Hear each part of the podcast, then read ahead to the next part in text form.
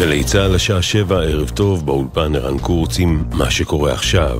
משבר המתנדבים למילואים. מפקד חיל הים, האלוף דוד סער סלמה, צפוי למנות שני תתי אלופים במילואים במקום השניים שהפסיקו להתנדב והוחלט להקפיא את שירותם.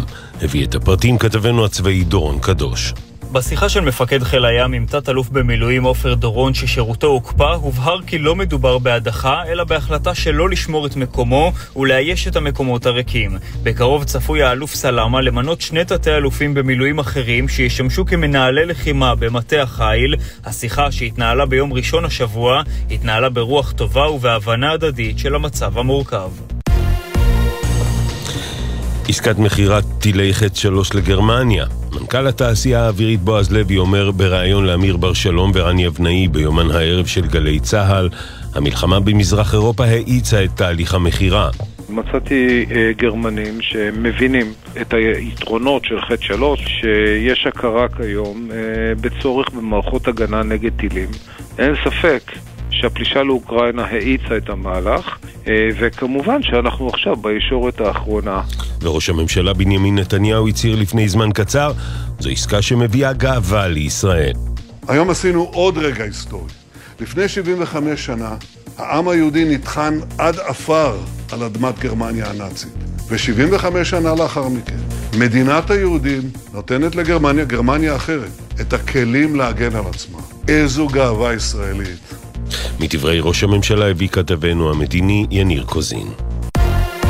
מחר בבוקר יתחיל לפעול הקו האדום של הרכבת הקלה בגוש דן, עם כל הפרטים לקראת הנסיעה הסדירה הראשונה, כתבנו לענייני תחבורה גל ג'רסי. מחר בשעה חמש וארבעים בבוקר תצא הנסיעה הראשונה של הרכבת הקלה בגוש דן, מתחנות בת ים ופתח תקווה במקביל. מנכ"ל נטע חיים גליק צפוי להגיע לתחנת בת ים על מנת לחלק תעודה לנוסע הראשון שיגיע לרכבת. גם שרת התחבורה מירי רגב צפויה לסייר ברכבת במהלך היום.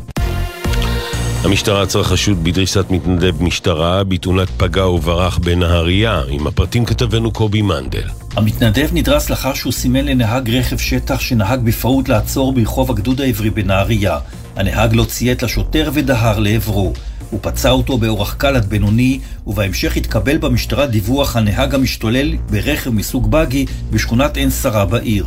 שוטרים שהוזעקו למקום עצרו את אותו נהג, תושב מג'ד אל-כרום בן 20, והוא נלקח לחקירה. המתנדב נבדק כעת בחדר המיון בבית החולים בעיר. רוכב אופנוע בשנות ה-40 לחייו במצב קשה לאחר שנפגע ממכונית באשדוד בנסיבות הנחקרות עתה. צוות מגן דוד אדום העביר אותו למרכז הרפואי אסותא בעיר. ידיעה שהעביר כתבנו בדרום רמי שני. מזג האוויר, מחר תחול עלייה קלה נוספת בטמפרטורות ותורגש הכבדה בעומס החום. לעדכונים נוספים חפשו את גלי צה"ל בטוויטר. אלה החדשות בצוות איתן מוזס ואורי ריב.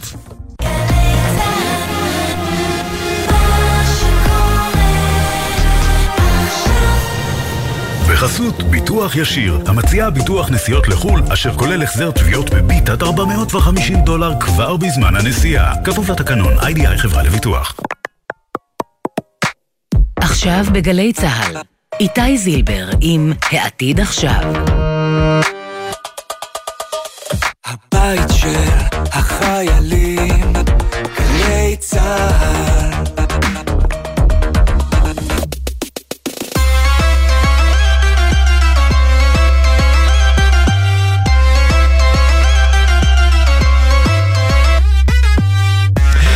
שלום ערב טוב, אנחנו העתיד עכשיו, תוכנית החדשנות והטכנולוגיה של גלי צה"ל מדי יום אה, חמישי בשבע. והיום יום חג למדינת ישראל. הרכבת הקלה של גוש דן כבר כאן, ממחר בבוקר כולנו נוכל לנסוע בה. פר זה באמת מרגש וזו בשורה אמיתית לאזור. אבל בואו, מוכרחים להודות, להתפאר בזה שיש רכבת קלה זה כמעט כמו להתפאר בעובדה שיש לנו מים זורמים בברז. זה משהו שהיה אמור להיות ממזמן. התוכניות אמנם החלו לפני uh, כ-30 שנה, אבל האמת היא שרכבת קלה בלב האזור העירוני העמוס ביותר זה משהו שהיינו צריכים לבנות לפני 70 שנה. יודעים מה? אולי אפילו קודם. כי רכבות קלות, חשמליות, קיימות כבר 100 שנה ויותר. הדנקל, הרכבת החדשה בגוש דן, אולי נראית משוכללת ומתוחכמת עם קרונות מפונפנים ויפים, אבל בתכלס היא עוד מאותו דבר, הדבר שהיה צריך להיות כאן כבר ממזמן, ממש מזמן. הליכי התכנון בישראל עם הסחבת המוכרת והבירוקרטיה הבלתי אפשרית הובילו אותנו לכך שאנחנו מתרגשים כשסוף סוף משיקים את מה שהיה אמור להיות המובן מאליו. מערכת הסעת המונים יעילה ומהירה בלב המטרופולין הצפוף של ישראל. אז הבשורה, כן, חדשנות. לא כל כך. והנה הצצה לעתיד, מתישהו בעוד 25 או 30 שנה יושק בישראל המטרו, הרכבת התחתית שלנו. גם אז, כשזה יקרה, יעמדו אה, ראש הממשלה ושר או שרת התחבורה וכל אה, פרנסי המדינה ויגידו שמדובר במהפכה חדשנית יוצאת מן הכלל. וגם אז נצטרך להזכיר שרכבות תחתית זו הטכנולוגיה של פעם. בכל זאת, יש כאלו בכל העולם כבר יותר מ-200 שנה. העתיד עכשיו, אני איתי זילבר, בואו נתחיל.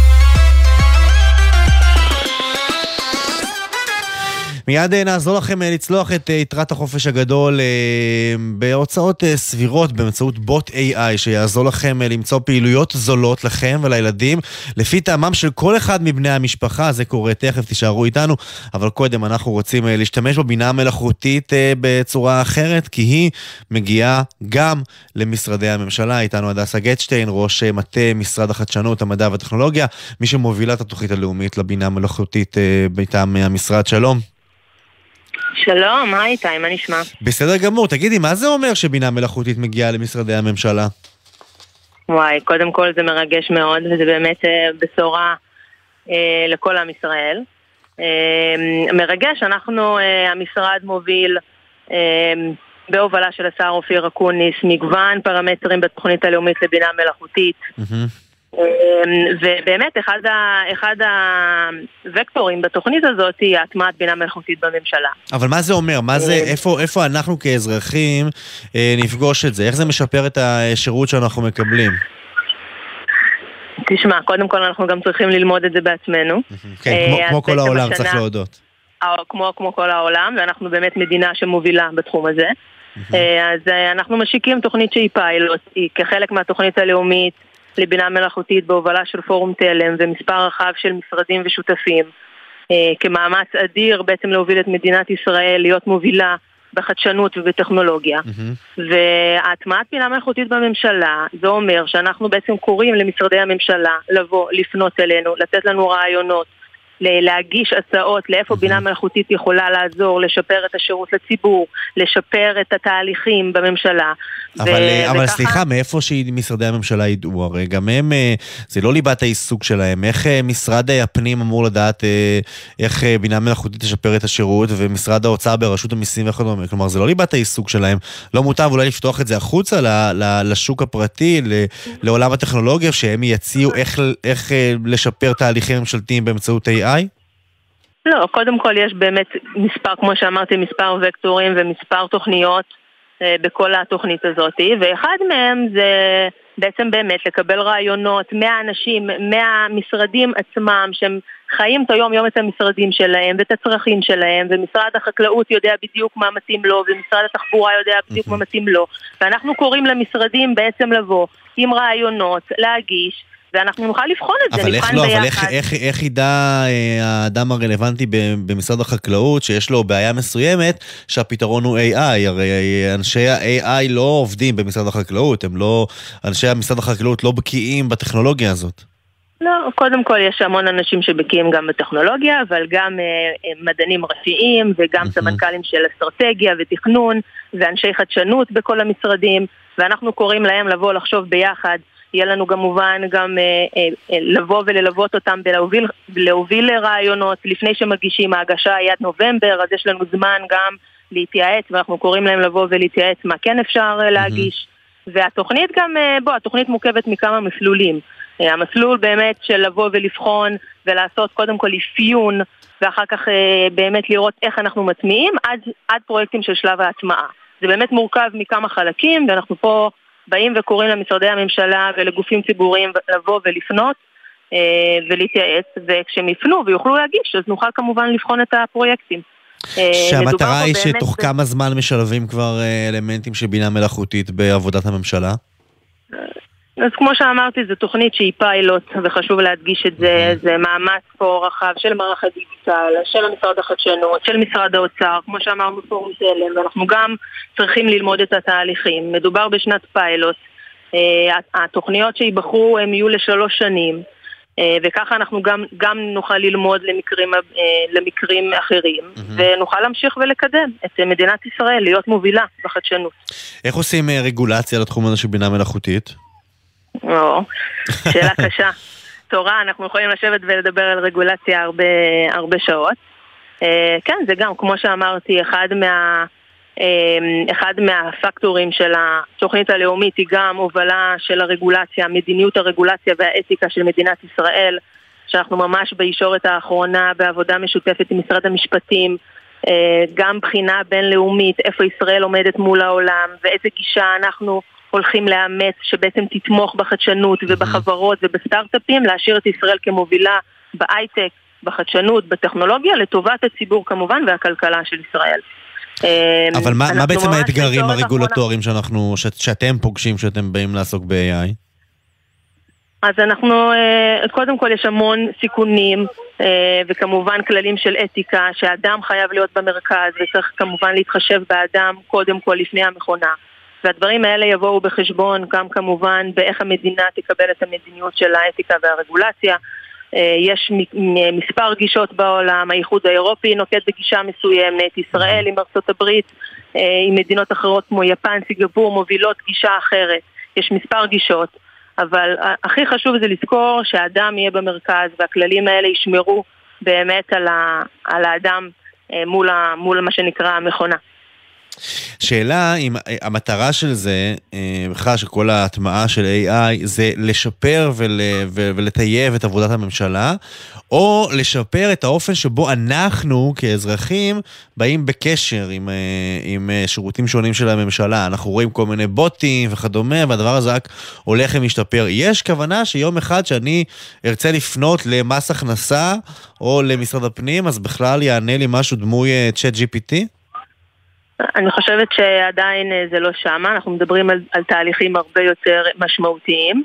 אה, אני יכולה לתת דוגמה, למשל במשרד אה, העבודה, אם אנחנו מדברים על התאמה של קורות חיים אלה דורשי משרות שיכולה להתבצע על ידי בינה מלאכותית, ואנחנו מדברים על ניטור של קרקעות לגידולים חקלאיים, ואם אנחנו מדברים על מערכות תחבורה מסוימות, ואם אנחנו מדברים על מערכות. בבריאות. זאת אומרת, יש מגוון רחב של פתרונות שהם גם לציבור וגם כמובן לייעול התאריכים והשירות אה, של המשרדים אל, אל מול הציבור. אבל אה, כמו שאמרתי, אנחנו גם צריכים אה, ללמוד את זה, ואמרנו שזה שנת פיילוט. ואנחנו נלמד לקדם את הדברים החשובים ביותר לטובת הציבור. עכשיו נשאלת השאלה הלא תמיד נעימה, אבל אין מנוס. הסוגיה הזאת, העולם הזה מתוקצב, זה מקבל גיבוי מלמעלה, כי אפשר uh, להגיד שרוצים קולות קוראים ולעשות תכנונים, אבל בסוף אם uh, זה לא בתקציב המדינה, אז אין כלום. אתה, אני שמחה, קודם כל אתה, אתה פורץ את דלת פתוחה, אבל אני באמת רוצה פה אה, לפרגן ולהודות לשר אופיר אקוניס אה, להוביל את התקציב הזה של המשרד ששם נתח אה, משמעותי לטובת בינה מלאכותית וגם ראש הממשלה שבאמת שם בסדר עדיפות את התוכנית הלאומית לבינה מלאכותית ולקדם את ישראל להיות מובילה בבינה מלאכותית.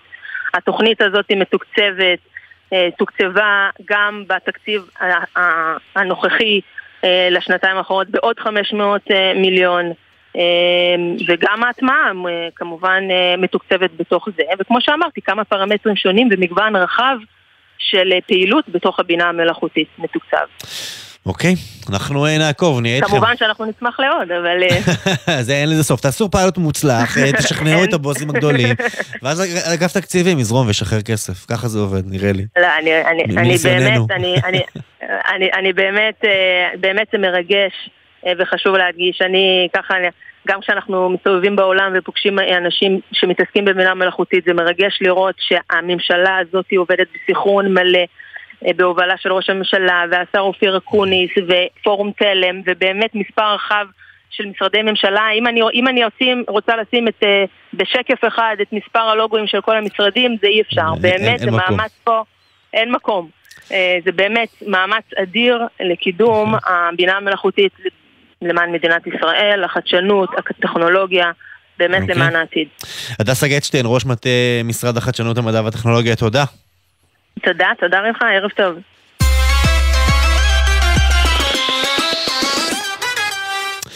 טוב, ואינטל הגדולה, אה, הענקית, אה, באמת אימפריית השבבים העולמית, אה, ביטלה השבוע את רכישת חברת טאור הישראלית, יצרנית השבבים, בעסקה שהייתה אמורה להיות בכחמישה וחצי מיליארד דולר, אבל מסתבר שמאחורי העניין הזה בכלל עומדים הסינים מאחורי ביטול העסקה הזה, ואיך כל הדבר קשור למלחמה השקטה בין סין לארה"ב.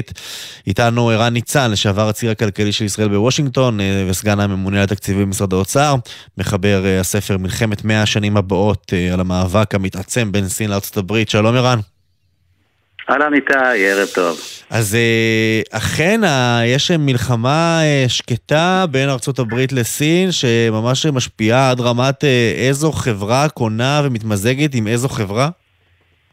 תראה, אנחנו רואים דוגמה מובהקת למשמעויות ולהשלכות של המתח בין ארה"ב וסין.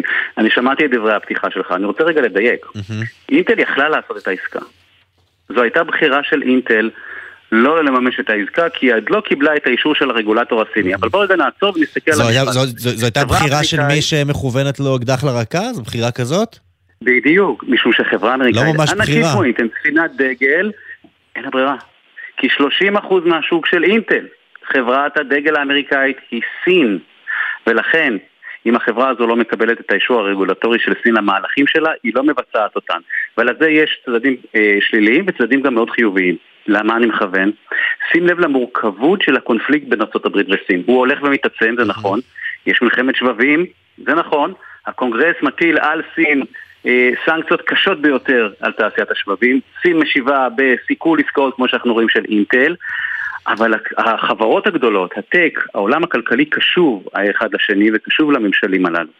אינטל, אני מנסה להבהיר, קשורה לסין, צריכה את סין, וגם חברות ענקיות אמריקאיות אחרות, וזה מה שהופך את המאבק הזה איתי לכל כך מרתק. הוא לא מאבק בין שני צדדים שמתבצרים בעמדות שלהם, הוא מאבק בין שני צדדים שמאוד כרוכים אחד בשני, ומנסים להבין ביחד או לחוד איך הדרך ה... אבל המאבק הזה גם, אה, המאבק הזה בסופו של דבר גם מסרס, כי אינטל רצתה לרכוש את אה, חברת אה, טאוור, לכאורה זו הייתה אמורה להיות עסקה טובה עבור אינטל, והנה היא לא עושה את זה. זו הסיבה שסין לא העניקה לה את האישור, כי סין לא מעוניינת שאינטל תתחזק.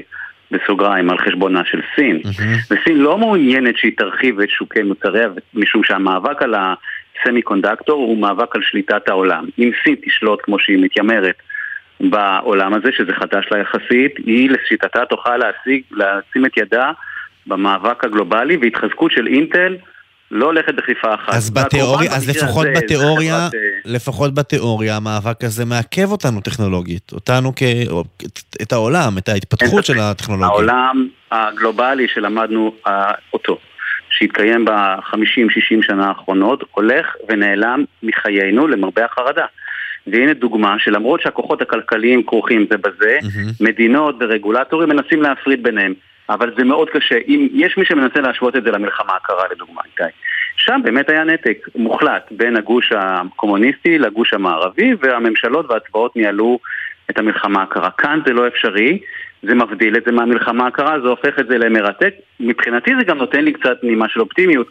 כי לצד הכשל שאתה רואה כאן במקרה הזה של סיכול mm-hmm. עסקאות ועיכוב טכנולוגי, זה עדיין יחייב בסופו של דבר את שני הענקים הללו, שכל גורל האנושות תלוי בהם, סין וארצות הברית, בסוף למצוא דרך ולעבוד ביחד, כי אחרת נושאים הרי גורל, כמו משבר האקלים, או הפצת נשק גרעיני, לא יקבלו את הטיפול והאנושות כולה תעמוד אבל, אבל, לא, אבל, אבל שתי הענקיות האלו, סין וארצות הברית, לא באמת, לפחות כך נראה לי מהצד, ואני אינני מומחה, בשביל זה אתה פה, לא באמת עובדות ביחד. ראינו שהייתה תקופה, תקופה שהממשל האמריקאי מחרים חברות אה, סיניות, והסינים מחרים את גוגל, ו... כלומר, נוצרות פה בעצם שתי ציוויליזציות לא שכרוכות לא זו בזו. לא רק שלא עובדות ביחד, לא רק שלא עובדות ביחד, אלא הולכות לחרדתנו ומתרחקות אחת מהשנייה. ממשל אובמה, ודאי ממשל טראמפ, גם ממשל אה, ביידן, כולם היו עם אותה תפיסה לגבי תפיסת סין כאיום mm-hmm. לאומי על ארה"ב והניסיון להחליש אותה, סין מצידה מעצימה את המגמות הלאומיות אצלה וחורטת על דגלה את החזרת טיוואן. ודאי שהן מתרחקות אחת מהשנייה. החמש, שבע שנים האחרונות הן בסימן הידרדרות היחסים. אנחנו צריכים לקוות שהמדינות הללו ושהמנהיגים הללו של שני המעצמות לא ילכו כמו שקרה בדרך כלל בהיסטוריה להתנגשות כמעט בלתי נמנעת, משום שהסיכון גדול מדי לכל האנושות, אלא ימצאו את הדרך בסופו של דבר לא לחנך אחד את השני ולא ללמד אחד את השני, אלא שהאמריקאים יבינו שהעולם נשלט על ידי, על ידי האמריקאים וגם על ידי הסינים, וגם הסינים יבינו שההתנהגות שלהם והאפליה שלהם כלפי הטובה של העם הסיני בלבד לא יכולה להישאר גם היא על כנה. כשהמנהיגים יבינו את זה, ההידרדרות תיפסק. השאלה מתי זה יקרה, עד כמה מערכת היחסים תידרדר, ואולי חלילה גם עד כמה דם יישפר. תגיד, איפה אה, ישראל ב, ב, בתוך הדבר הזה? כי אנחנו תקועים אה, באמצע. מצד אחד, אנחנו כמובן, אה, גם ארצות הברית היא ידידתנו הגדולה בעולם, וגם צריך להגיד את האמת, היא הספונסרית שלנו, בטח בענייני ביטחון. בלעדיה אין פה ביטחון, אין כיפת ברזל. הם לא אוהבים שאנחנו למשל משתמשים בחברות סיניות להקמת תשתיות, הרכבת הקלה שאנחנו מדברים עליה עכשיו, בימים האחרונים הוקמה כולה, או כמעט כולה, על ידי חברות סיניות, והנה, חברה ישראלית נפגעת לכאורה מהמעורבות של סין אה, אה, כדי לפגוע בכלל בחברה האמריקאית. אז איפה אנחנו בתוך הבלאגן הזה? ראשית אתה צודק בניתוח, אכן הסיטואציה של העסקה בין אינטל לטאורס, חברה ישראלית נפלה קורבן לנושא הזה, אם כי אני חושב ששתי החברות המצוינות הללו תתאוששנה מהעניין הזה. אה, ישראל אה, מצהירה, ובצדק, שהיא בצד האמריקאי, היא מצהירה את זה לא רק כלפי האמריקאים ולא רק כלפי עצמה, גם כלפי סין. וזה גם ברור לסין. אבל אני חושב שיהיה נכון שישראל תמשיך ותעצים את הקשר עם סין על רקע הברית שלה עם הברית בשווקים שהם לא שווקים מה שנקרא דואליים או לא שווקים רגישים טכנולוגית. דיברת על הרכבת הקלה? אני לא רואה שום בעיה שהסינים יעזרו ויממנו לנו לבנות את הרכבת הקלה. האמריקאים, אבל האמריקאים לא מתים על זה. זה נכון, וזה השיח שצריך לקיים עם בני בריתנו האמריקאים. אני חושב שיש קונצנזוס סביב אה, טכנולוגיות אה, רגישות, טכנולוגיות תקשורת רגישות, שם ודאי אנחנו נמצאים במקום זהיר מול סין. יחד עם זאת, מדינת ישראל יש לה צרכים תשתיתיים עצומים, mm-hmm. סין יכולה להעניק אה, את חלקם בשירות מצוין ובמחיר מצוין, ואסור לנו, אסור לנו לוותר עליהם, ואני חושב שגם השותפים האמריקאים שלנו, בוודאי בחדרי חדרים מבינים את זה, וזה מסוג הסוגיות שהמנהיגים בישראל צריכים לעמוד עליהם מול בעלי הברית שלנו, שישראל תמשיך לקיים קשרים ויכולות עם סין בנושאים של התשתית שתיארנו שאין בהם חשש שום חשש לאיזושהי פעילות רגישה כזו או אחרת טכנולוגית. בואו נסתכל רגע אחד אה, קדימה. אז אמרנו, הסיפור של טאוור כבר חלוט, היא פספסה, לא, אה, לא, האקזיט הזה כבר, כבר לא יצא לפועל.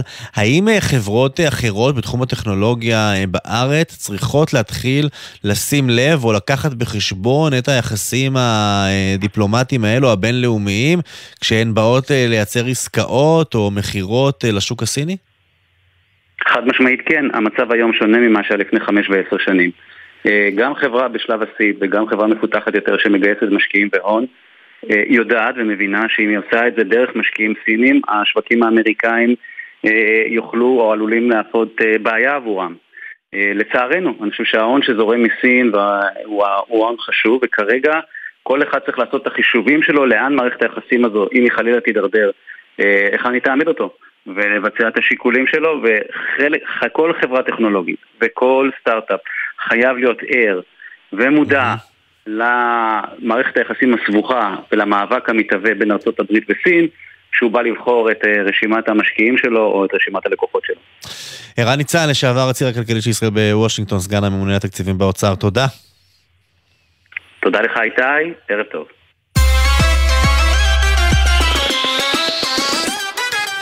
טוב, את הסטיקרים אה, בוואטסאפ כולנו אה, מכירים, חלקנו אפילו יוצרים כאלו דרך כל מיני אפליקציות שמורידים אה, מהחנות, או של אפל או של אנדרואיד, אבל שימו לב, עדכון חדש צפוי לקחת את הסטיקרים אפילו עוד צעד אחד קדימה, ולאפשר לנו ליצור אותם בעזרת... איך לא, השם החם של התקופה, הבינה המלאכותית. כתבתנו לענייני טכנולוגיה עומר עזרן, את מצטרפת אלינו עם כל הפרטים על העדכון הזה בוואטסאפ. שלום איתי, ערב טוב. אז קרה לך שבאמצע שיחת וואטסאפ עם חבר, הוא שאל אותך שאלה ורצית שהוא יבין אותך ממש בלי מילים. אז עכשיו אולי תוכל כבר לעשות את זה. באמצעות בינה מלאכותית, וואטסאפ הולכת לאפשר לנו ליצור בעזרת כמה מילות תיאור סטיקר, מדבקה. מדובר בעצם במדבקה שכולנו כבר יכולים uh, להשתמש בה, בדרך כלל יוצרים אותה בעזרת uh, יישומונים uh, יהודיים, ולפי הפרסומים בעולם, כחלק מגרסת בטא, גרסה ראשונית כבר תגיע למשתמשים. משתמשים שיוכלו להתחיל ליצור את הסטיקרים שכבר יוכלו להתחיל ליצור את הסטיקרים דרך תיאור שייתנו לבינה מלאכותית, ממש כמו התוכנות שאנחנו כבר מכירים, כלומר Midjourney ו DALL-E, אז בשבועות הקרובים הפיצ'ר הזה אמור להתרחב ולהיפתח לקהל רחב יותר של משתמשי וואטסאפ כרגע רק באנדרואיד, ואם תהית לעצמך, אם המשתמשים ייתקלו בסטיקר, מדבקה שנוצרה על ידי הבינה המלאכותית ונראה להם לא הולם, הם יוכלו לדווח על כך למטא, בעצם אה, לאחראית של של וואטסאפ. אז המהלך הזה של יישומון המסרים של וואטסאפ הוא עוד דוגמה למרוץ אחר הקדמה, תוך שימוש כמובן במינה המלאכותית שהולכת ונכנסת עוד יותר לחיים שלנו, ונראה שהחברות mm-hmm. הגדולות כבר מבינות שהשימוש ב-AI זו הדרך לקחת את המוצר שלהן צעד אחד קדימה. זה מה שכולם מבינים בימים אלו. עומר עזרן כתבתנו, תודה. כאמור, נשארים ב-AI, מחקר חדש, אפילו יש מחקרים כבר על ה-AI, אה, מחקר חדש שמתפרסם באנגליה, Chat GPT של חברת OpenAI, מוטה פוליטית לטובת עמדות ליברליות. האומנם, דוקטור תהילה אלטשולר שחם, עמיתה אה, בכירה במכון הישראלי לדמוקרטיה, מומחית לממשל וטכנולוגיה, שלום. שלום, שלום, זה רק שוורץ אלטשולר ולא אלטשולר שחם, אני לצערי לא... אוי, סליחה, נכון, אני ממש מתנצל, תהילה שוורץ אלטשולר. נכון, אני מאחל לך אבל להיות הבעלים של אלטשולר שחם, מתישהו בעתיד, זה בית השקעות אה, גדול. כל טוב. תגידי, אכן צ'אט GPT אה, מוטה פוליטית לטובת הליברלים? אז אה, בחודשים האחרונים מתפרסמים כמה מחקרים של כמה קבוצות, אחת באמת באנגליה, עוד אחת ב... אה, מדינת וושינגטון בארצות הברית, והם בודקים דבר מאוד מעניין. הם לוקחים כמה מודלים של שפה, אה, למשל את צ'אט GPT ואת אה, מודל למה של חברת מטא, פייסבוק, ואת ברד של חברת גוגל, והם פשוט מפעילים שאלונים על המודלים האלה, בדיוק כמו השאלונים ששואלים ב... סקרים, סקרי עמדות פוליטיות של אנשים אמיתיים. ומה שהם מראים אה, זה שבעצם יש שוני בתשובות אה, של כל אחד מהמודלים ואכן צ'אט אה, GPT של OpenAI נמצא בצד הכי ליברלי בעוד שהמודל של חברת מטא נמצא בצד הכי שמרני והשאר איפשהו באמצע. מה, מה זה אומר? כי ליברלים ושמרנים זה כאילו סיסמאות, מה זה אומר? ש... איך הם מתייחסים? מה, לא לקהילת הלהט"ב, לנשים? כלומר, מה בעצם, איך כן, זה מתבטא? אלה אותם... קוראים לשאלון הזה שאלון המצפן הפוליטי, זה קצת כמו mm-hmm. שאלון מדד הדמוקרטיה ששואלים כן. בארץ, אה, זה שאלון מוכר, אה, ששואלים אותו בכל מיני מדינות, אה, אבל בעיקר הוא משמש כדי, אתה יודע, לעשות סקרים על בני אדם, ופתאום עכשיו עושים את הסקרים האלה על צ'אטים או צ'אטבוטים כאלה שמבוססים על מודלי שפה. עכשיו, מה זה מלמד אותנו, או מה השונות הזאת מלמדת אותנו? היא יכולה ללמד שני דברים. ראשית, שהמודלים האלה התאמנו על דאטה אחר, כן? השאלה על איזה דאטה מת, מתאמן מודל אה, היא קריטית בעצם לתוצאות שלו. זה לא משנה אם המודל מתאמן למשל אה, על דאטה של, אני לא יודעת מה, קבלה לעבודה באיזושהי חברה, אה, ואז אה, כששואלים אותו את מי כדאי לקבל לעבודה, הוא אומר כדאי לקבל רק גברים, כי עד היום קיבלו לחברה הזאת רק גברים, או שהוא באמת מתאמן על שפה. עכשיו, מודל למשל שלמד רק מספרים, כלומר רק מספרות, ייתן תשובות אחרות מאשר מודל שיתאמן, תסלח לי, על כל השלשול שיש ברשתות החברתיות ובטוקבקים. נכון? אמ, ולכן השאלה הזאת על מה יתאמן המודל הופכת להיות שאלה קריטית בתוצאה. אבל אז, בעצם, אבל אז בעצם יש גם אה, אלמנט של השפעה של מי שכתב את האלגוריתם למודל ומי שמזין אותו בתוכן ואומר לו על מה להתאמן. אחד, באמת השאלה הזאת של הבחירה באיזה דאטה מאמנים את המודל היא שאלה מאוד מאוד טעונה בכל מודל של... Mm-hmm. אה, של בינה מלאכותית. זה נכון לגבי המודלים הגדולים של השפה, וזה נכון לגבי מודל זיהוי פנים שלא יתאמן אף פעם על הפנים של אנשים שחורים, ולכן הוא חושב שהוא לא יודע להבדיל בין אה, אדם שחור אחד למשנהו, כן? Mm-hmm. אז השאלה הזאת של על איזה דאטה מאמנים את המודל היא שאלה מאוד מאוד טעונה. אה, זה דבר אחד. אבל במודלים הגדולים של השפה קורה עוד משהו. חלק מהמודלים התפתחו בצורה כזאת שאנשים היו צריכים לתת להם פידבק במהלך האימון שלהם, כן? אתה שואל את הצ'אט שאלה, הוא עונה לך, ואתה אומר לו שהתשובה שלך טובה, התשובה שלך לא טובה, נכון? מי, מי, מחליט, AI, מי מחליט מה טוב? או, לא, אז א', מי מחליט מה טוב, אבל השאלה היא בכלל כמה אנשים כאלה היו בתוך תהליך האימון. אז מה שמסתבר עכשיו זה שכנראה ב-OpenAI היו הכי הרבה אנשים אה, במהלך האימון. והאנשים האלה, לא שהם החליטו מה טוב ומה לא טוב, אלא יותר הם לימדו את המודל להיות נורא politically אה, correct.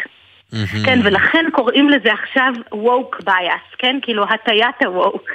אמ, הטיית ה politically correctness. האמת שאנחנו אנחנו רואים את זה בכל מיני מקומות, אני מוכרח לשתף במשהו, אני מדי פעם משחק עם הצ'אט אה, GPT ועם אה, עם אה, בארד של של גוגל, סתם מתכתב איתם כי כי משעמם לי בחיים, וזה נחמד ומשעשע. לא משעמם לך, זה הדבר הכי חשוב לעשות לא, זה באמת, האמת, האמת, האמת, האמת זה באמת, באמת נורא נורא נחמד. ואני שאלתי את בארד לא מזמן, תגיד, מי יותר טוב? אתה או צ'אט GPT?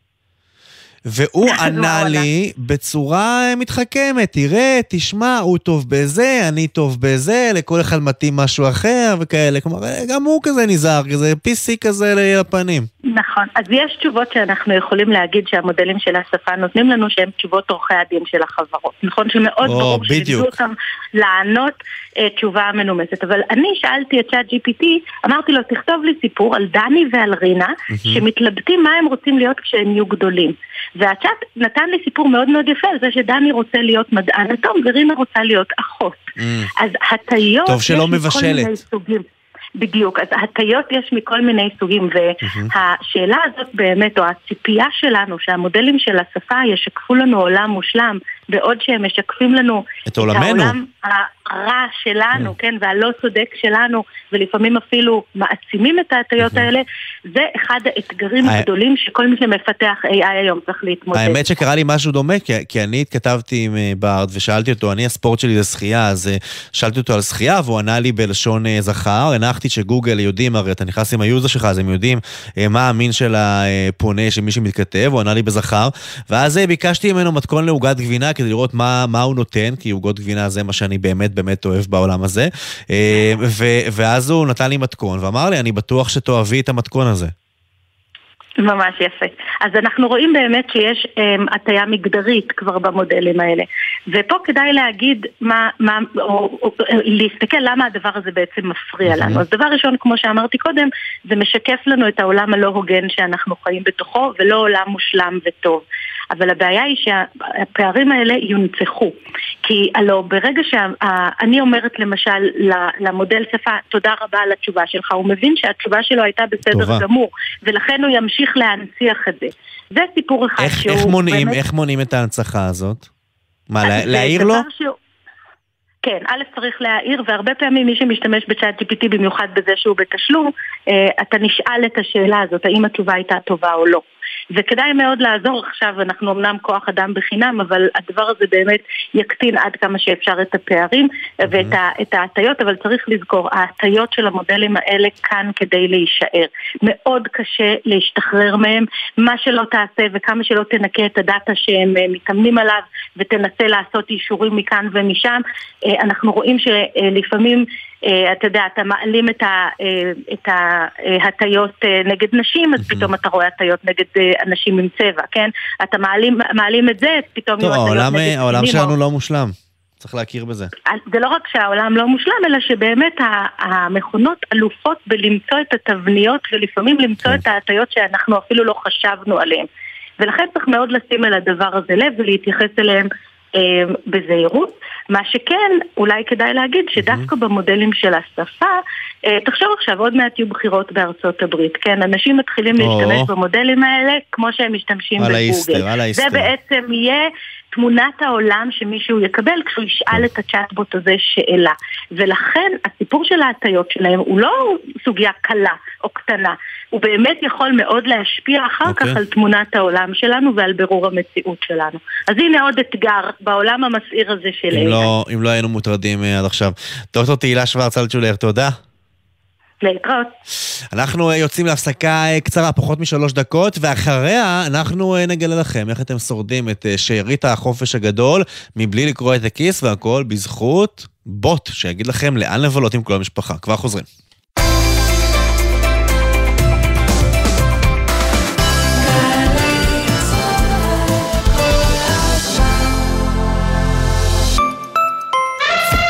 תודה לך, אדוני הפיל, תכף נשמע גם מה יש לג'ירפה להגיד בנושא. רגע, מה? תגידו, הוא מורדו. הר מורדר. מה זה? ועכשיו בארמית. ארמית? אני לא אעלה... אני לא מאמין! עמית נעלם! כפיים לקוסם קדברה! מה, מה, מה, מה, מה, מה, מה? אתם לא חייבים להבין כדי שלא תרצו להפסיק לשמוע. פשוט קפצו למים. קופצים ראש. עמית קלדרון ויונתן גריל, בתוכנית כמו שעוד לא שמעתם ברדיו. חמישי, תשע בערב, גלי צה"ל. ספרים רבותיי ספרים, בתוכנית מיוחדת על המשורר אברהם שלונסקי ועל המחזה אוצלי גוצלי שהקדיש לנכדתו. בוקר טוב! ציפי גונגרוס משוחחת עם הנכדה סיגל אשל, לצד מומחים, על יצירתו והגעתו האומנותית לילדים. אני אוהב את הצעירים המוכשרים עם כל המרחק שבינינו. ספרים רבותיי ספרים, מחר, חמש בערב, גלי צה"ל. סוף השבוע מתנגן לי בגלי צה"ל.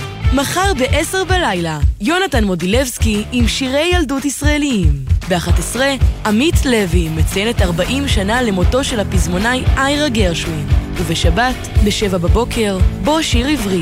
יורם רותם מארח את הזמר והנגן מאיר ברבי. וב-2, הדרן, עופר לוי, בהיכל התרבות בתל אביב. סוף השבוע מתנגן לי בגלי צה"ל. האם חשבתם פעם עד כמה האזנות סתר נפוצות בארצנו? אני לא זוכרת תיק בלי האזנות סתר. איך קרה שאלפי ישראלים מצאו את עצמם מכורים למשככי כאבים? זה הפך להיות תלות טוטאלית. או איזו עזרה מהמדינה מקבלות משפחות הנעדרים האזרחים בארץ? כולנו נמצאים לבד המערכת הזאת. כל אחד מהנושאים הללו חי ובוער ומשפיע על החיים של אלפים מאיתנו. אבל מתי בפעם האחרונה שמעתם מישהו מדבר עליהם? בדיוק לשם כך יצרנו את התחקיר. גלי צה"ל בשיתוף פעולה עם שומרים צוללים בכל פרק בהסכת אל התופעות המסעירות ביותר, אך הנסתרות והרחוקות מהכותרות היומיומיות. התחקיר, בהגשת עמית תומר ורוני זינגר, בכל זמן שתרצו באתר וביישומון גל"צ גלגלצ, ובכל מקום שאתם מאזינים להסכתים שלכם. עכשיו בגלי צה"ל, איתי זילבר עם העתיד עכשיו. הבית של החיילים, גלי צה"ל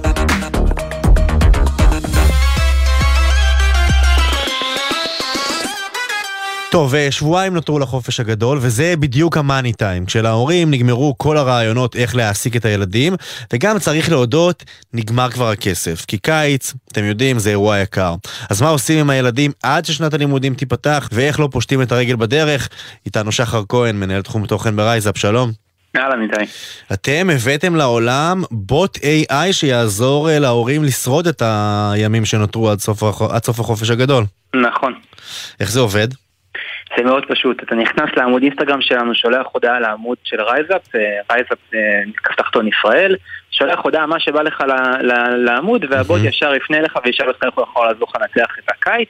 אה, יש לך כמה אופציות, אתה יכול לקבל או רשימה של אטרקציות בפחות מ-30 שקל, או בילויים למבוגרים בפחות מ-30 שקל, אגב, רובם בחינם, mm-hmm. או להפעיל את ה-ChatGPT ולתת לה לתכנן יום ספציפית למשפחה שלך, לפי מה שהילדים שלך אוהבים לעשות ולפי התקציב שאתה מגדיר. רגע, איך זה עובד עם הצ'אט?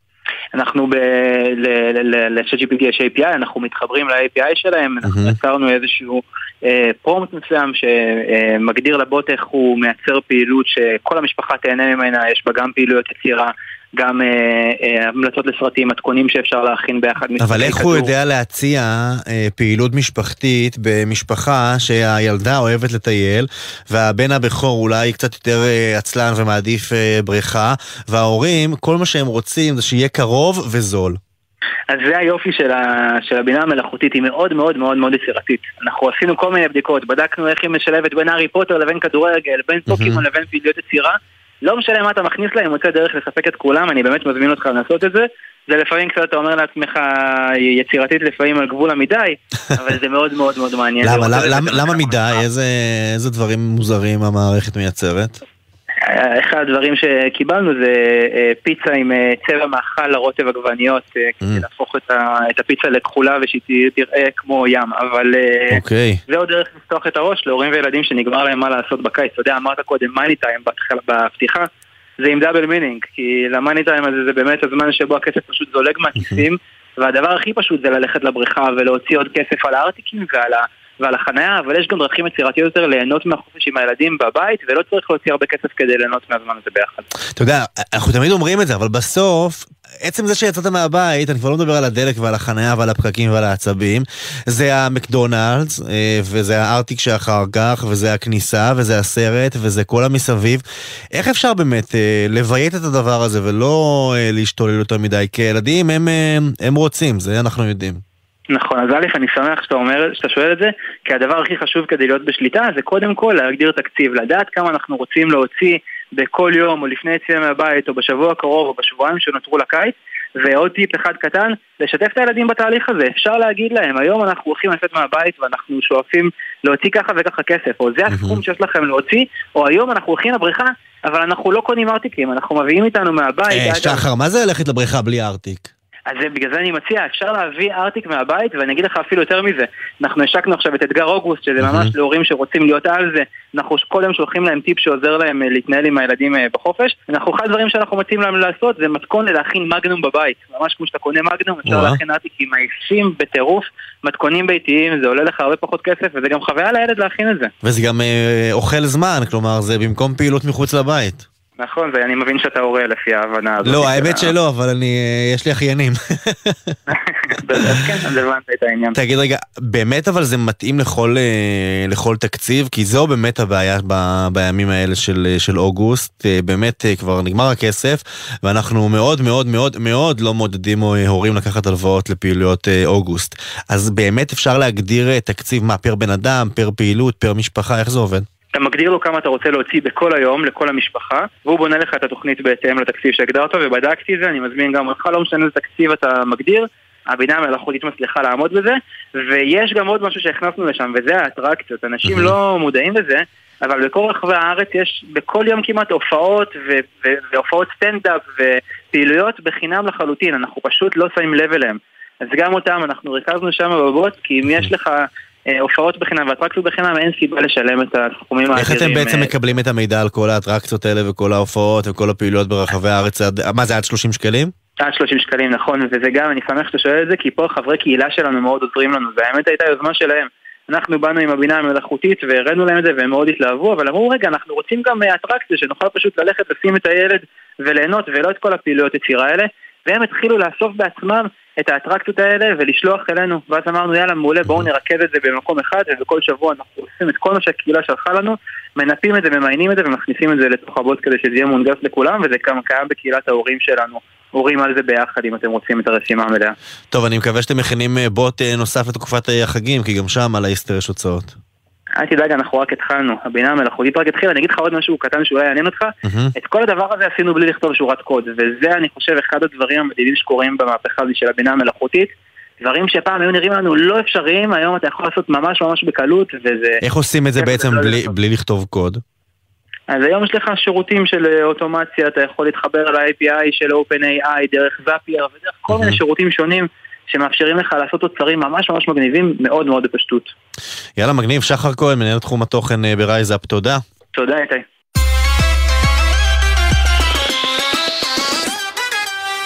טוב, יש אה, דבר אחד שכולם מדברים עליו כבר אה, שבועות אה, רבים, אם יורשה לי, רבים מדי, הקרב בין הענקים, מרק צוקרברג ואילון מאסק.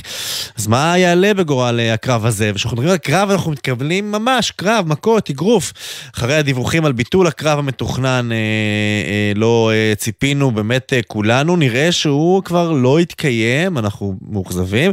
בינתיים, שני הצדדים, מאסק וצוקרברג, ממשיכים להאשים אחד את השני בדחיית הקרב. כתב חדשות החוץ ברק בטש, אתה עוקב אחרי הדרמה הזאת בכל העולם, מתי נראה מכות או שאבוד לנו? כן, שלום איתי, אז באמת תראה, אתה, אתה זוכר בכלל מאיפה זה התחיל, כל, ה, כל הנושא הזה של הקרב ביניהם? האמת, ממש. לא, ממש לא. איך זה התחיל זהו, באמת? אנחנו כבר שבועות ככה, וזה בעצם, אתה זוכר, אם אתה זוכר, זה התחיל מה, מהשמועות שרצו ברשתות החברתיות על, אה, על התכנון של אה, מרק צוקרברג לפתח איזושהי אפליקציה, מענה לטוויטר, לאקס היום. כן, הוא אה, פתח אפליקציה את טרדס, ופשוט. זה לא- לא תופס. ובעצם, נכון, אתה יודע, זה, זה ניסה לתפוס, ו- ובאמת היה לזה בהתחלה ככה איזשהו פיק קטן של, של משתמשים, ואז דעך ודעך ודעך. בכל מקרה, באמת הקרב ביניהם, מאוד ציפינו לו ומאוד רצינו, קרב ממש בתוך זירה. אה, לאילון מאסק אפילו היו כמה, הוא דיבר עם אה, כמה ראשי עיריות באיטליה, ודיבר אפילו עם אה, ראשת ממשלת איטליה, וניסה לתכנן איתה. הוא מאוד רצה קרב כזה בסגנון של קרב גלדיאטורים, שאנחנו מכירים מרומא לא- העתיקה. לא לא פחות ולא יותר. לא פחות ולא יותר. אילון מאסק רצה, זה חשוב שנבין שאילון מאסק רצה את זה, כי תראה, מרק צוקרברג הציע תאריך, הוא הציע ב-26 באוגוסט, ששניהם יילחמו. אה, אילון מאסק לא שש לקרב, נקרא לזה ככה, הוא ענה לו בטוויטר, הוא אמר לו, תראה, אני רק התבדחתי. העליתי אז אה, רשומה בטוויטר והתבדחתי, לא התכוונתי לזה, ואני התבדחתי רק. אה, מפה לשם זה הגיע ל... ל... בעצם סוג של, אפשר לומר, כנראה שהקרב הזה לא באמת יקרה. אנחנו באמת בימים האחרונים, הוא אפילו קרא לו, אילון מאסק קרא לו באמת תרנגולת, קרא לו פחדן. צ'יקן. הוא רשם אה, בטוויטר, אה, הוא קרא לו a chicken. כן. אה, אז, אז אני אגיד לך, מנקודת המבט שלי, בתור אחד שעקב אחרי זה קצת יותר מדי זמן, ובאמת רצה לראות קרב כזה, קרב ענקים, זה באמת קרב ענקים, קרב של שני מיליארדרים. חבל לי שאילון מאסק, שמשקיע את כל כוחו בלשנות הרבה דברים ועושה הרבה דברים, כמו לקחת את טוויטר מנקודה אחת ולהפוך אותה לאקס, ולשנות אותה לחלוטין, אגב ראית את השינויים האחרונים ביישומון, אה, שינה לגמרי את איך שנראה סמליל היישומון, אה, הוא באמת מאוד אבסולוטי בדברים מסוימים, אז חבל שבקרב הזה הוא לא היה ככה אבסולוטי. אה, מאוד מאכזב, מאוד מאכזב. אה, טוב, אז אבל ברק, במה- תתמקד עכשיו? אחרי מה תעקוב עכשיו אם אין את הקרב הזה? תראה, תקשיב, בסופו של דבר יש לי עוד בחירות לנשיאות הברית אה, אוקיי, ב-2024. אז עדיין יש... הקרב היותר מעניין. הקרב, ב- כרגע, לתקופה של החודש הקרוב, הקרב באמת היה קצת יותר דחוף. אה, אבל אה, כן, ביידן וטראמפ... אוקיי. כבר לא. ברק בטש, תודה, תעדכן אם הם מתחרטים, אנחנו פה עד שמונה, אם רוצים לעשות הקרב ברבע שעה לעדכן הקרובה. אז הם מוזמנים, אנחנו נעביר אותו בחי. תודה להתראות. ביי. תודה. מחר אה, ב-5.40 בבוקר זה יקרה הנוסע הראשון, או הנוסעת הראשונה של הרכבת הקלה עד אנקל, יעלו על, ה- יעלה או תעלה על אה, הרכבת, על הקרונות, והתחילו אה, לנסוע. יהיה טקס, אפילו יקבלו אה, תעודה. אה, אכן סיבה למסיבה, אין, אה, אין מה להכחיש את זה, אבל צריך אה, להודות, הקיבולת של הרכבת הקלה, שנפתחת אה, היום, אה, ככה שאנחנו לקראת סוף 2023, לא כל כך אה, מספקת. נכון, דוקטור עילית אופנהיים? נכון.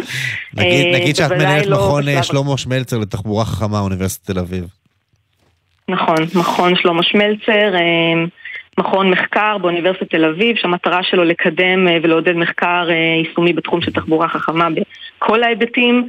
אה, אז מה, אנחנו לעודד פותחים, משיקים. את, ה, משיקים את הרכבת, אבל תכלס היא לא תפתור כלום כי היא בקיבולת אה, לא מספקת?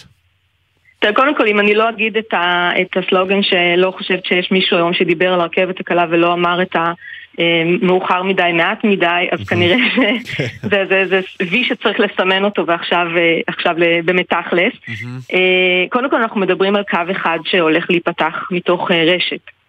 לכן אה, בהגדרה אה, הקו הזה הוא לא, הוא לא יהווה שום פתרון אה, למצב הקיים.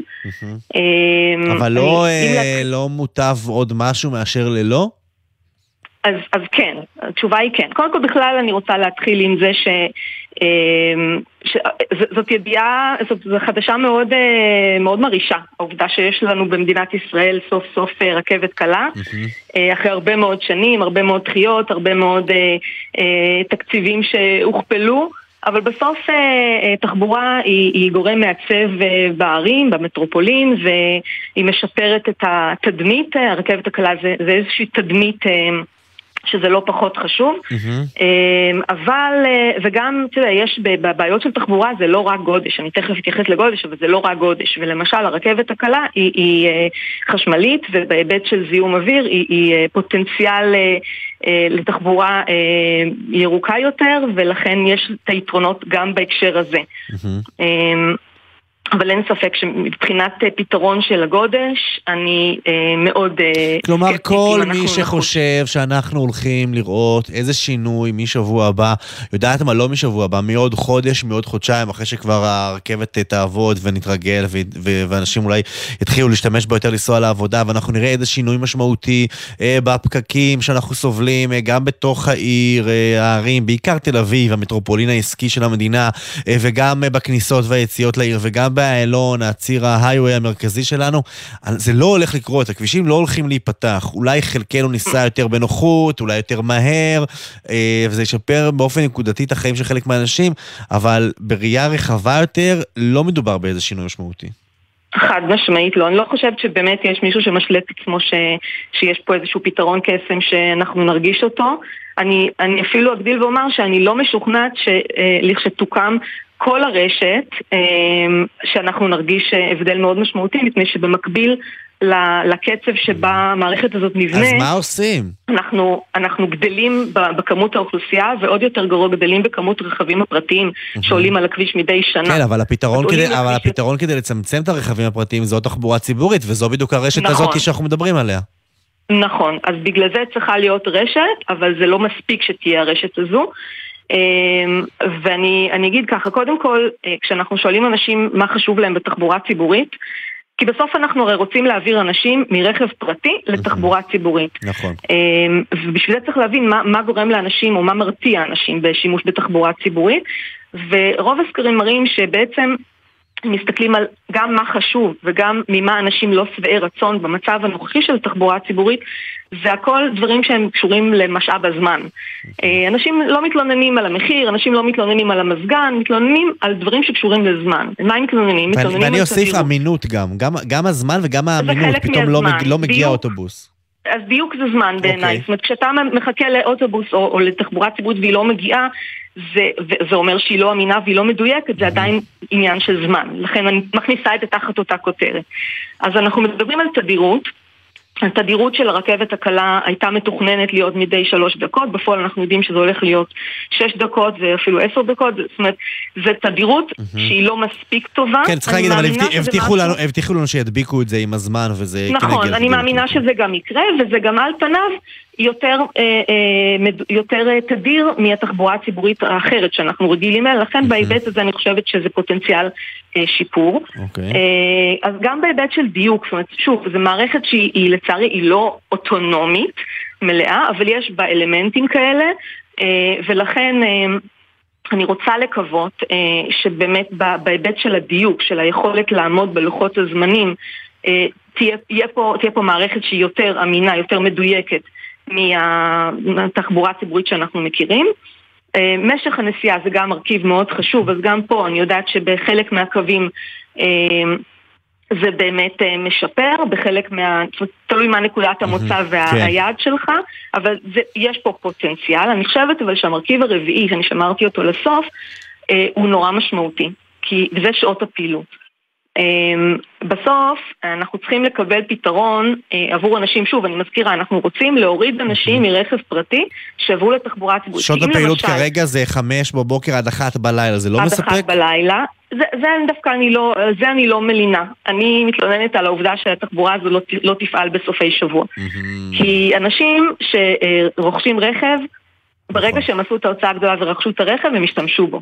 בשביל ל- ל- למנוע מהם להשתמש בו, או- או להעביר אותם להשתמש בתחבורה ציבורית, הם צריכים באמת לקבל פתרון הוליסטי מלא, שיאפשר להם להשתמש בתחבורה ציבורית לכל מטרה. לא רוצה לקלקל, אבל לא נראה שזה יקרה בקרוב, אבל זאת תהיה סיבה לדבר אה, פעם נוספת. דוקטור אילית אופנהיים, תודה. בבקשה, ביי ביי. היינו העתיד, פינת הסביבה. פינת הסביבה שלנו, והפעם אנחנו עם דוב חנין. אה, דיברנו על תחבורה אה, ציבורית וחכמה, אבל אולי במקום לחפש כל מיני פתרונות טכנולוגיים וממבו ג'מבו, אולי אנחנו פשוט צריכים לחזור ללכת. שלום דוקטור דוב חנין. בהחלט. תראה, אנחנו צריכים קודם כל להשתחרר מהתלות שלנו ברכב הפרטי. הרכב הפרטי הוא בעיה, הוא בעיה לא רק מבחינה סביבתית, הוא לא רק מייצר זיהום אוויר, mm-hmm. הוא גם בעיה מבחינה תחבורתית. אה, אנחנו, כשאנחנו תלויים ברכב פרטי, אנחנו אה, תקועים בפקקים אה, בכל מקום, מכל מקום, בכל זמן, ומהתלות הזו אנחנו חייבים להשתחרר. עכשיו, משתחררים מהתלות הזאת באמצעות באמת שילוב בין תחבורה ציבורית לבין הליכתיות. תחבורה ציבורית והליכתיות הם בני זוג שצריכים לחיות ביחד. לטווח הקצר, ללכת. אבל איך ללכת? ללכת זה אומר שתהיינה לנו מדרכות, ללכת זה אומר שיהיה לנו צל, ללכת זה אומר שיהיה לנו נעים ברחוב. אין לנו לא את זה ולא את זה, דוב. בדיוק, בדיוק, ולכן אנחנו בפורום האקלים הישראלי מקדמים יוזמות של עידוד הליכתיות, זו עבודה גם מול הממשלה, גם מול הרשויות המקומיות, כדי בדיוק לייצר את הצל, לייצר את המדר... לשמור על מדרכות, להרחיב את המדרכות. נראה, נראה, תקן אותי אם אני טועה, נראה שדווקא עכשיו, אפרופו כל סוגיית הרכבת הקלה והעבודות התשתית שהיו והבלתי נגמרות, אה, דווקא עיריית תל אביב הרימה את הכפפה ושיפרה גם את המרחב ההליכתי בתוך העיר, אבל אני לא בטוח אם זה מופיע בכל התוואי, אה, בבת לא ים, רמת גן, פתח תקווה וכדומה. אה, כמובן בערים האחרות המצב הוא יותר גרוע, אבל גם בתל אביב לא מספיק. אתה רואה למשל מרחבים נטולי צל לחלוטין. בקיץ הישראלי ללכת בשמש, אנשים לא יעשו את זה. ולכן אתה צריך להסתכל בהסתכלות כוללת, אתה צריך להסתכל על איך אתה מייצר מרחב שנעים לאנשים ללכת בו, שמעניין לאנשים ללכת בו. והדברים האלה הם אה, דברים שמחייבים טיפול כולל. טיפול כולל מחייב גם התייחסות ממשלתית וגם התייחסות עירונית. אנחנו נמצאים לקראת בחירות עירוניות, הנה הזדמנות לקרוא למאזינים והמאזינות שלנו לדרוש מהמועמדים לראשות העיר ולמועצת העיר לתת תשובות. איך הם משפרים את המדרכות, איך הם מגינים על אוקיי. הביטחון של הולכי הרגל, איך הם מייצרים צל על המדרכות, איך הם שומרים על העצים. כל הדברים האלה. אוקיי. בחירות מקומיות, תצביעו בעד הדברים שיאפשרו לכם ללכת. על החיים של כולנו. דוקטור אה, דב חנין, תודה. עד כאן העתיד עכשיו, אה, אבי פוגל העורכת, הפיקו אורי קספרי ושיר דוד על הביצוע הטכני אה, בן שני. בשבוע הבא יחזור לכאן דרור גלוברמן, אני איתי זילבר, להתראות, סעו ברכבת הקלה, ביי.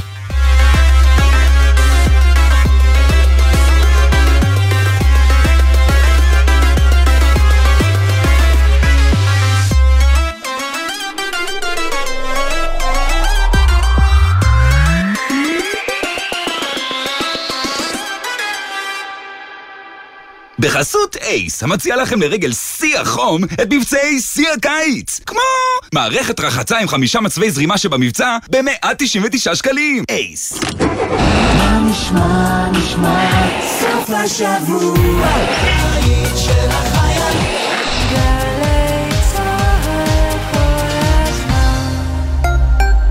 שלום לכל המאזינים, אני הכי שמחה ביקום שגם ברדיו עשיתם אחריי עוקב. מה אני אגיד לכם? מקווה שאתם מבלים בעוד מקומות, חוץ מבפקקים.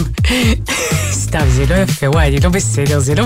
עדן, יצאתי לא בסדר. מועדון ההטבות של מנוי פיס. כל ההטבות שתוצאנה אתכם לבלות וליהנות. עוד אין לכם מנוי? להצטרפות חייגו, כוכבית 3990. תבלולו! המכירה אסורה למי שטרם מלאו לו 18. אזהרה, הימורים עלולים להיות ממכרים. הזכייה תלויה במזל בלבד. עמיתי מועדון חבר, הטבות בלעדיות על מגוון דגמי קופרה 2023. המבצע בתוקף עד 8 בספטמבר באולמות התצוגה של קופרה. פרטים בטלפון כוכבית 6331 או באתר מועדון חבר. חבר זה הכל בשבילך, שומעת? זה כאן, דיור בהנחה, תחבורה מעולה, התחדשות עירונית אחראית. איפה אתה? בעתיד? לא, בכפר סבא. חפשו פרויקט הצעירים מעיריית כפר סבא. העתיד מתחיל כאן. שלום, כאן אודליה, מאגף השיקום במשרד הביטחון. אתם או בני משפחותיכם מתמודדים עם פוסט-טראומה על רקע השירות הצבאי? אל תישארו לבד. אגף השיקום במשרד הביטחון כאן למענכם, עם קו התמיכה נפש אחת, הפועל 24 שעות ביממה, כדי להעניק לכם ולבני משפחותיכם תמיכה וסיוע. חייגו כוכבית 8944, אנחנו כאן בשבילכם, אגף השיקום. איזה חום בטנק הזה! איך הייתה מתאימה לי עכשיו איזו קולה מרעננת? קולה של אימא בעונת הגיוסים, והפעם מפקד חטיבת ההכשרות בחיל השריון, אלוף משנה דביר אדרי, מגיע לאולפן עם העצות והאיחולים לשריונאי העתיד. מחר, עשר בבוקר, גלי צה"ל. כל שבת ב-10 בבוקר, יורם סוויסה לוקח אתכם למסע מוזיקלי. והשבוע, מסע עם נסרין קדרי. מה נסרין, יהודייה או ערבייה? נסרין יהודייה. נסרין לא יכולה לשכוח מאיפה היא באה. נסרין עדיין תחכי מעק ערבי, נסרין עדיין תדבר איתך עברית. מסע עם יורם סוויסה, שבת, 10 בבוקר, ובכל זמן שתרצו, באתר וביישומון גלי צה"ל. מיד אחרי החדשות, דינה זילבר.